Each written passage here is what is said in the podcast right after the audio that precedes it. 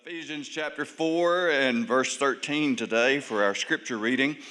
Till we all come to the unity of the faith and of the knowledge of the Son of God, to a perfect man, to a measure of the stature of the fullness of Christ, that we should no longer be children, tossed to and fro and carried about with every wind of doctrine by the trickery of men and the cunning craftiness of deceitful plotting, but speaking the truth in love, may grow up in all things into him who is the head, Christ, from whom the whole body, joined and knit together by what every joint supplies, according to the effective working by which every part does its share, causes growth of the body for the edifying of itself in love.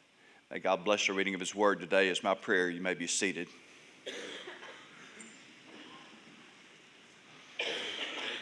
We're in the midst of a series we've been looking at for the last several weeks on the Christian vocation, clearly identified in this passage.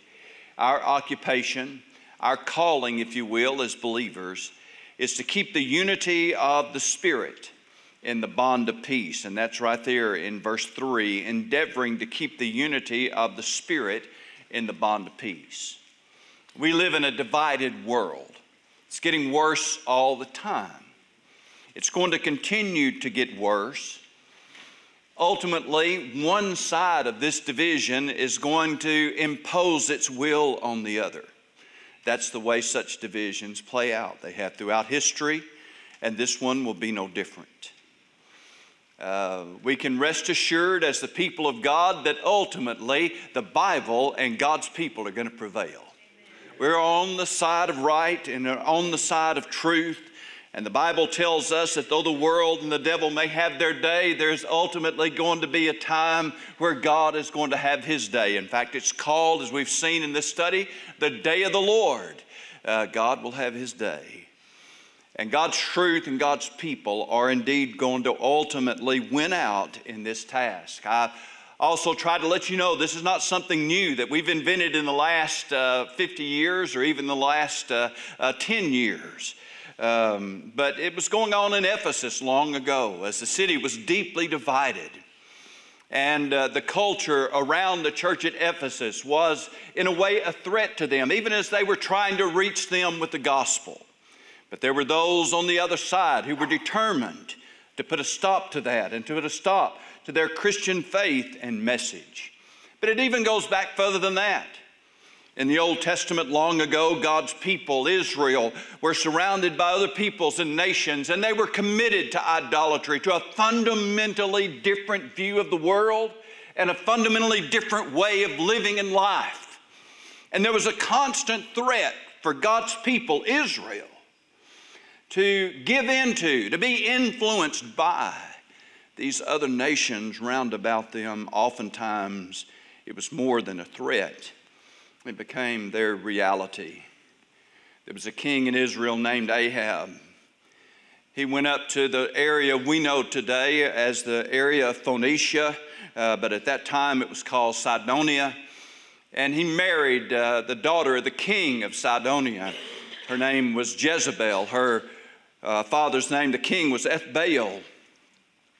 She was, of course, an idolater. Their patron gods and goddesses were Baal and Ashtoreth. Jezebel made it her business when she became queen of the nation to stamp out the worship of Jehovah. And she was almost successful. But God raised up in that day of darkness and depravity a man named Elijah. He appeared out of nowhere with the power of God on his life, and he made a simple declaration: there'll be neither rain nor dew for 3 years, except by my word. Do you remember the story? 3 years would go by, and sooner or later there had to be a showdown, and there was in this case, and the showdown took place on Mount Carmel. And you remember what Elijah said when he got up there. He cried out to the people of Israel and said, "How long," he said, "do you halt between two opinions. That's the way the King James puts it. I put it up in the New King James. How long will you falter between two opinions? Some of them have it hobble between two opinions. Some of them have it, how long will you limp between two opinions? It is a description of people who really can't make their mind up. You know, am I left or am I right? Am I going this way or am I going that way? Am I in the middle? And the fact is that a person like that is not committed to either side. And that's exactly where Israel was. They were too good to be bad and too bad to be good. They were too worldly to be godly and too godly to be worldly. They were too much for Baal to be for God and too much for God to be with Baal. And Elijah said, you need to stop. You'd have to make a choice. One side or the other. And you know what the people said?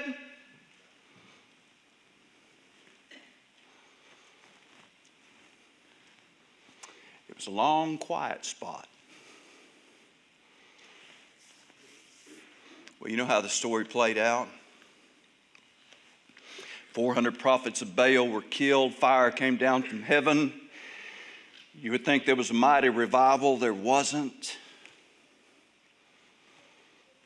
The fact was that the nation was divided.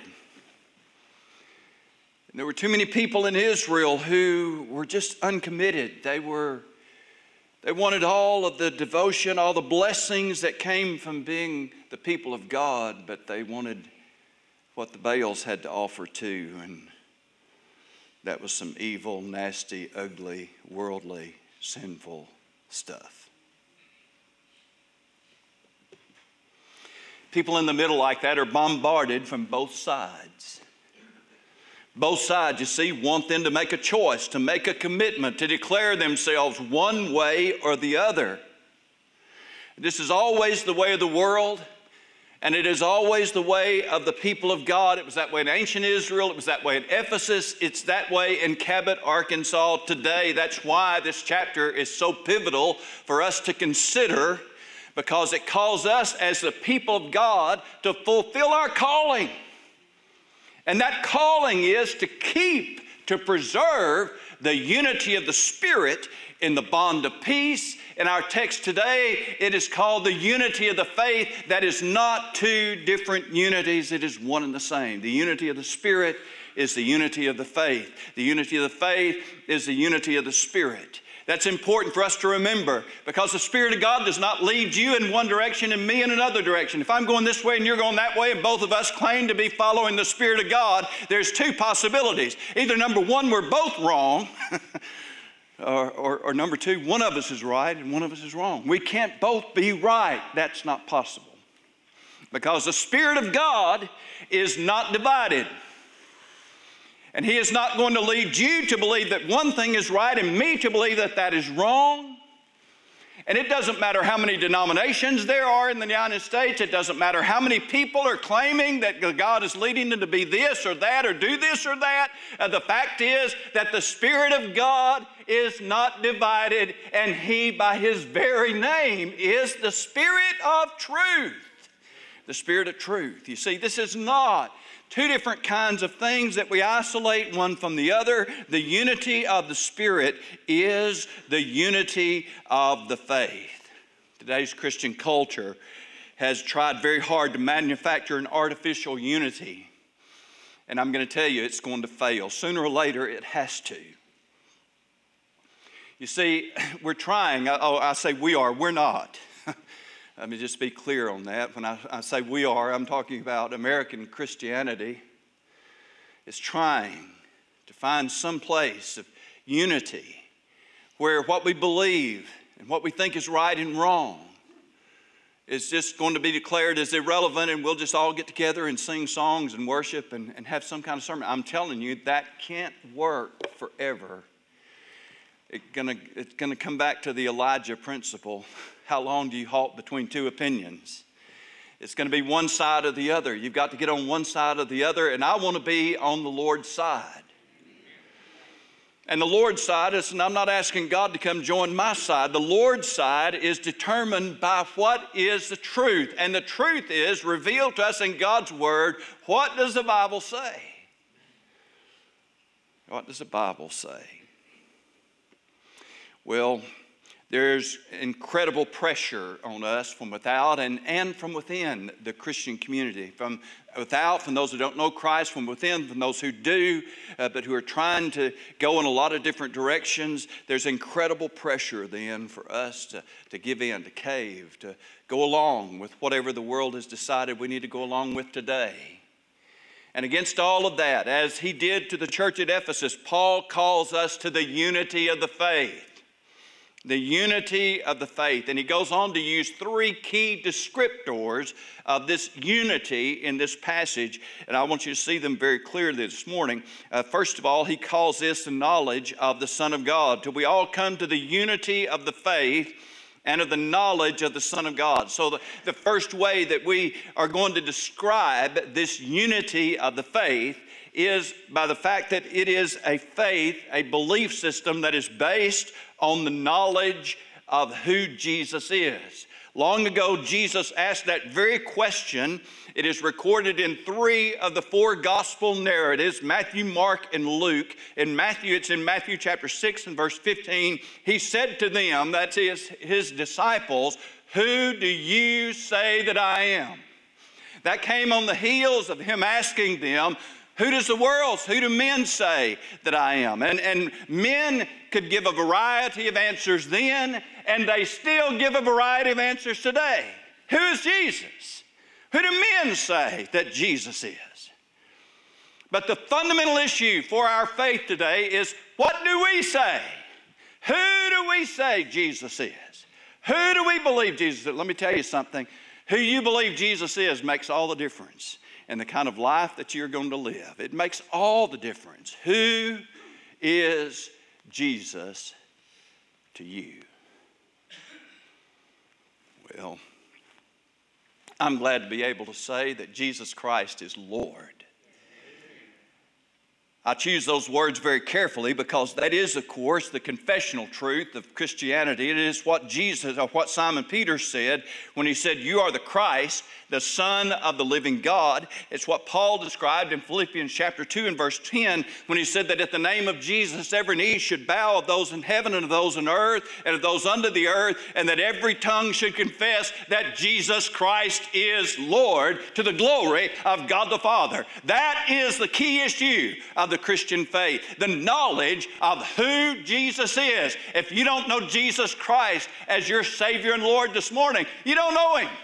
And you need to. I got good news for you. Jesus Christ loved you. He didn't just shout and stand in heaven and shouted over the battlements of heaven. He came down to this world and died on a cross for you and for me. He didn't, when they buried him, he didn't stay in the grave. He rose again. And he gives out a simple message. Whoever believes in me should not perish but have everlasting life. You can have the truth of that come alive in your life this morning if you'll just receive Jesus Christ as your Savior.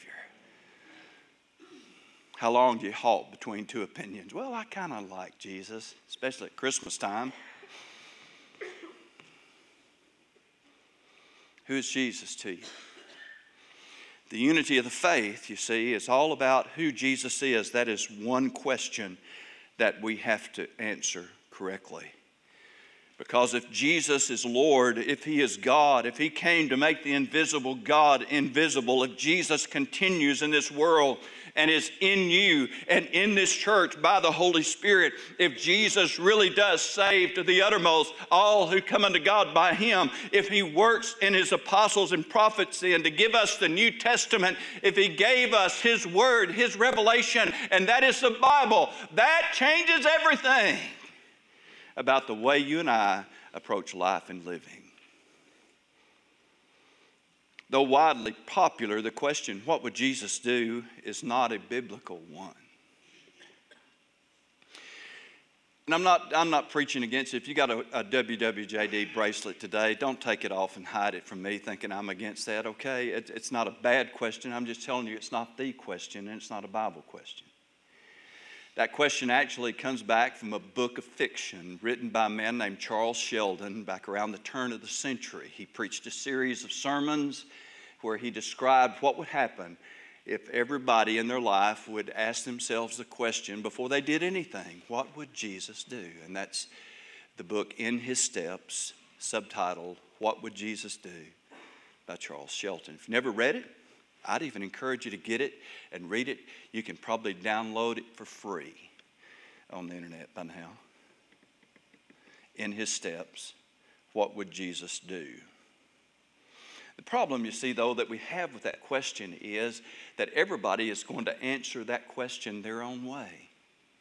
We make up our own mind about what would Jesus do. What would Jesus do? You see, and Paul wrote this in 2 Corinthians chapter 5 and verse 14, "For the love of Christ compels us, because we judge this, that if one died for all, then all died, and he died for all, that those who live should no longer live for themselves, but for him who died for them and rose again." You see, the biblical way to frame this question is not what would Jesus do, but what did Jesus do? And what Jesus did was died for you and me so that we could have eternal life.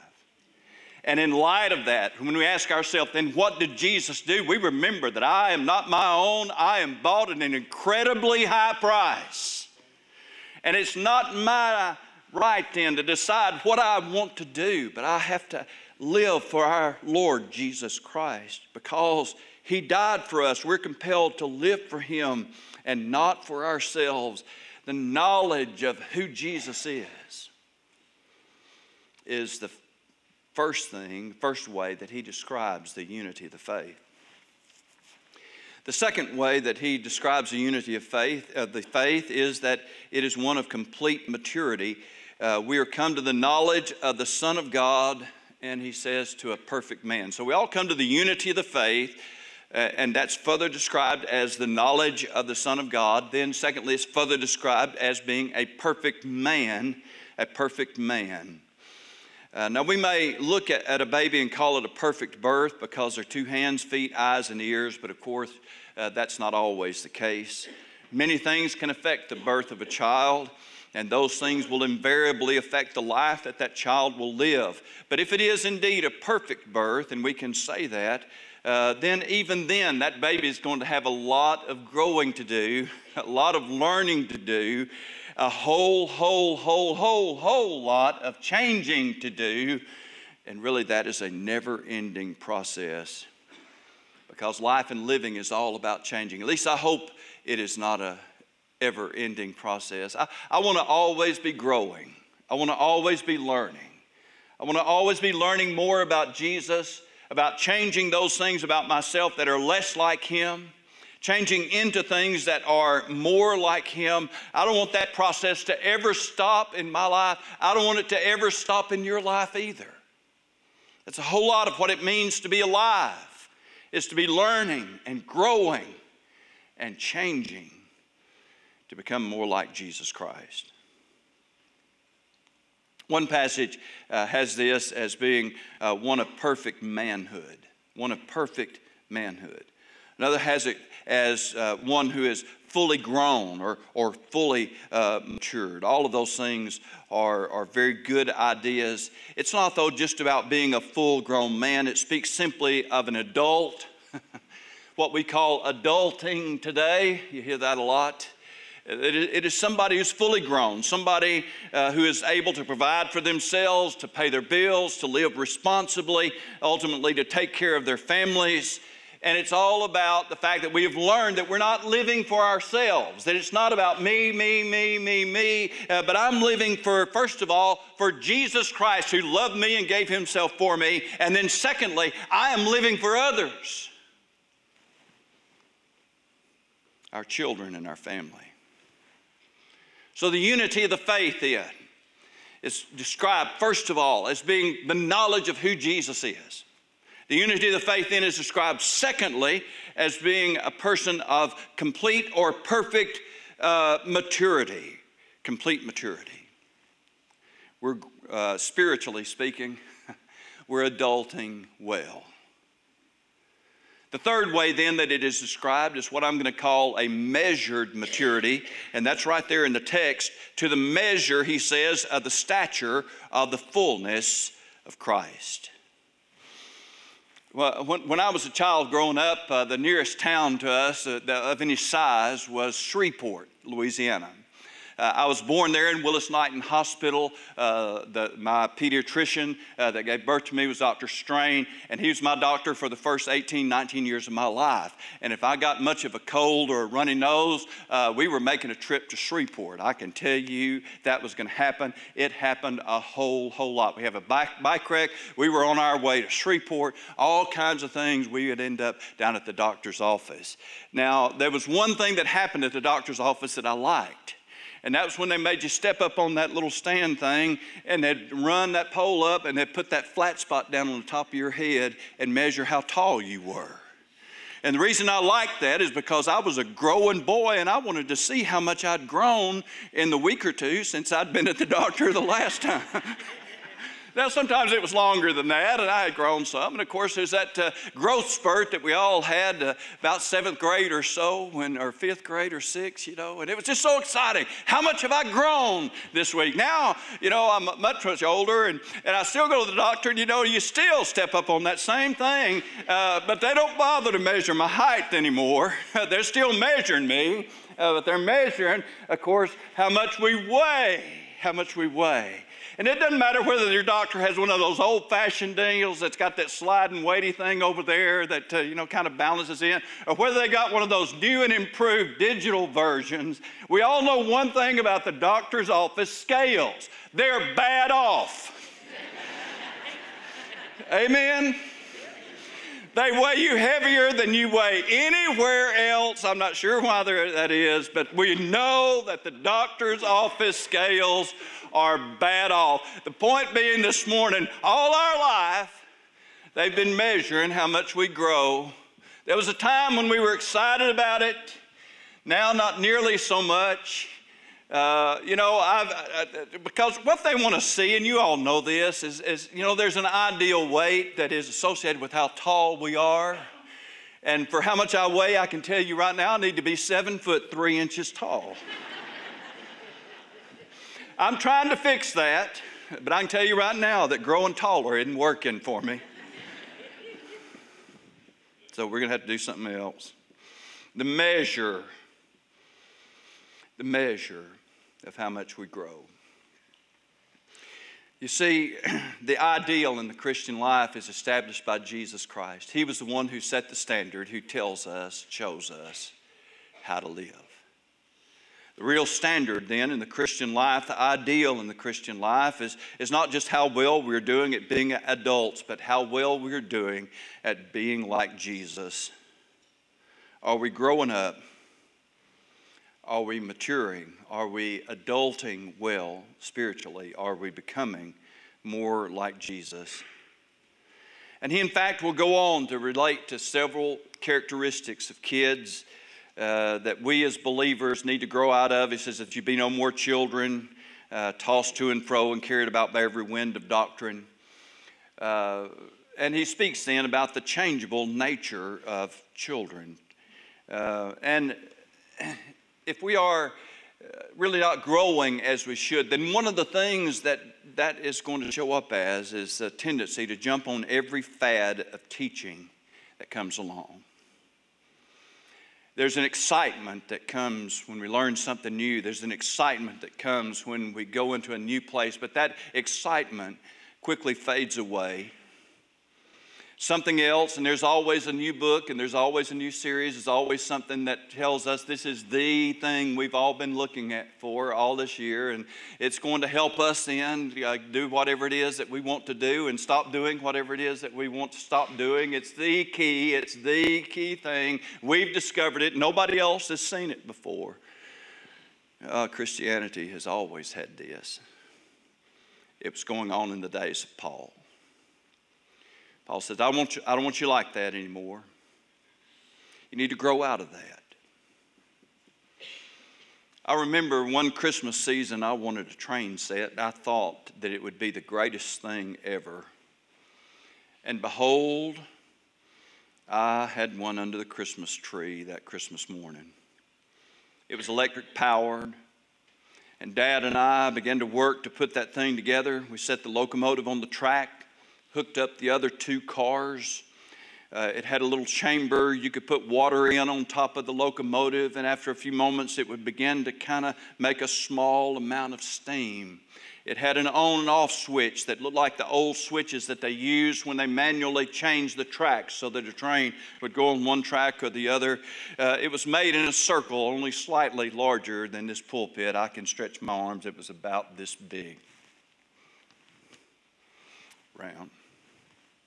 Trains on the track, put in the water, turn on the switch, on, off, on, around and around. Steam.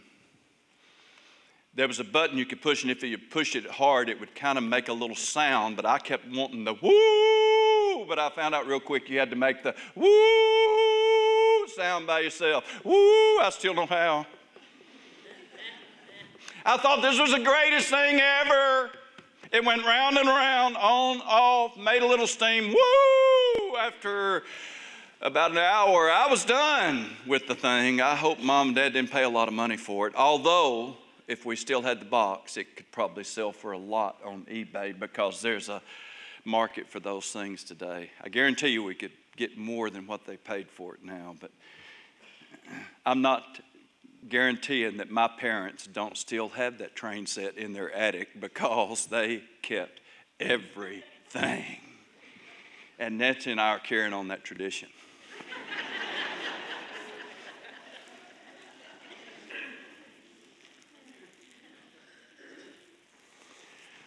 Children are quickly excited about something that they think they'll die without. They've got to have it. That's what I've lived for it. But then as soon as they get it, they're done with it and on to something else. American Christianity is awash with this today. Fad after fad. Paul says, don't be that way. Don't be that way. Instead, don't be just carried about for every new Bible teaching that comes around, somebody that's got the next riddle, somebody that's found a code, everybody else has missed something.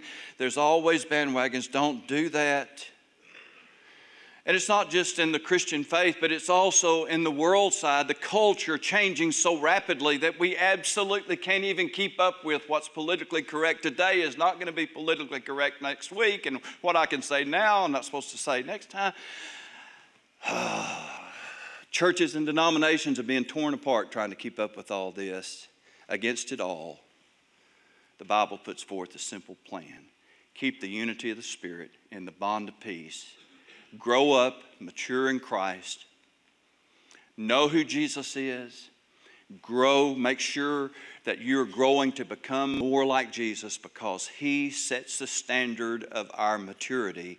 And then we're not going to be blown about and tossed around by every wind of doctrine, by the trickery of men, but instead we can continue on in the love of Jesus Christ.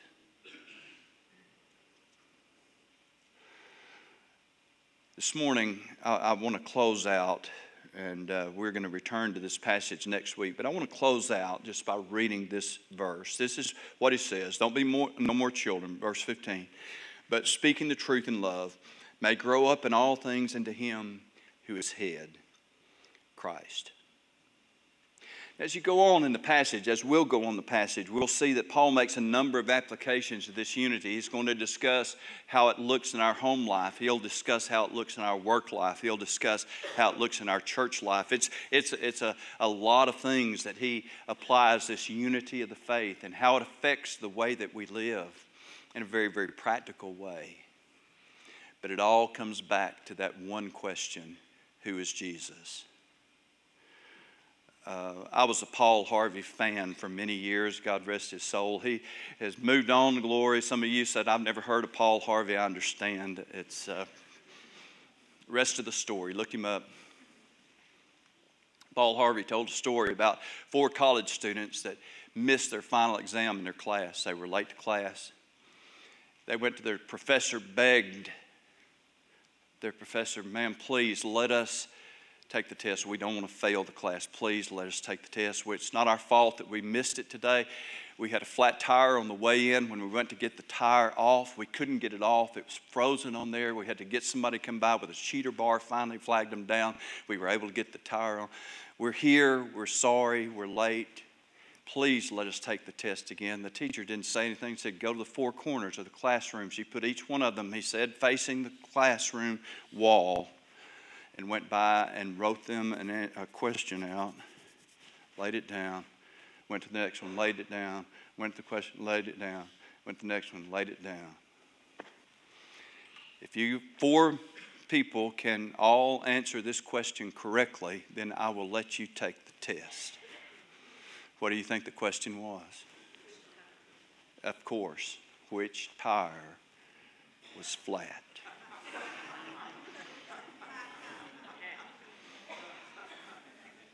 If they answered it right, they all passed. If they answered it wrong, they all failed.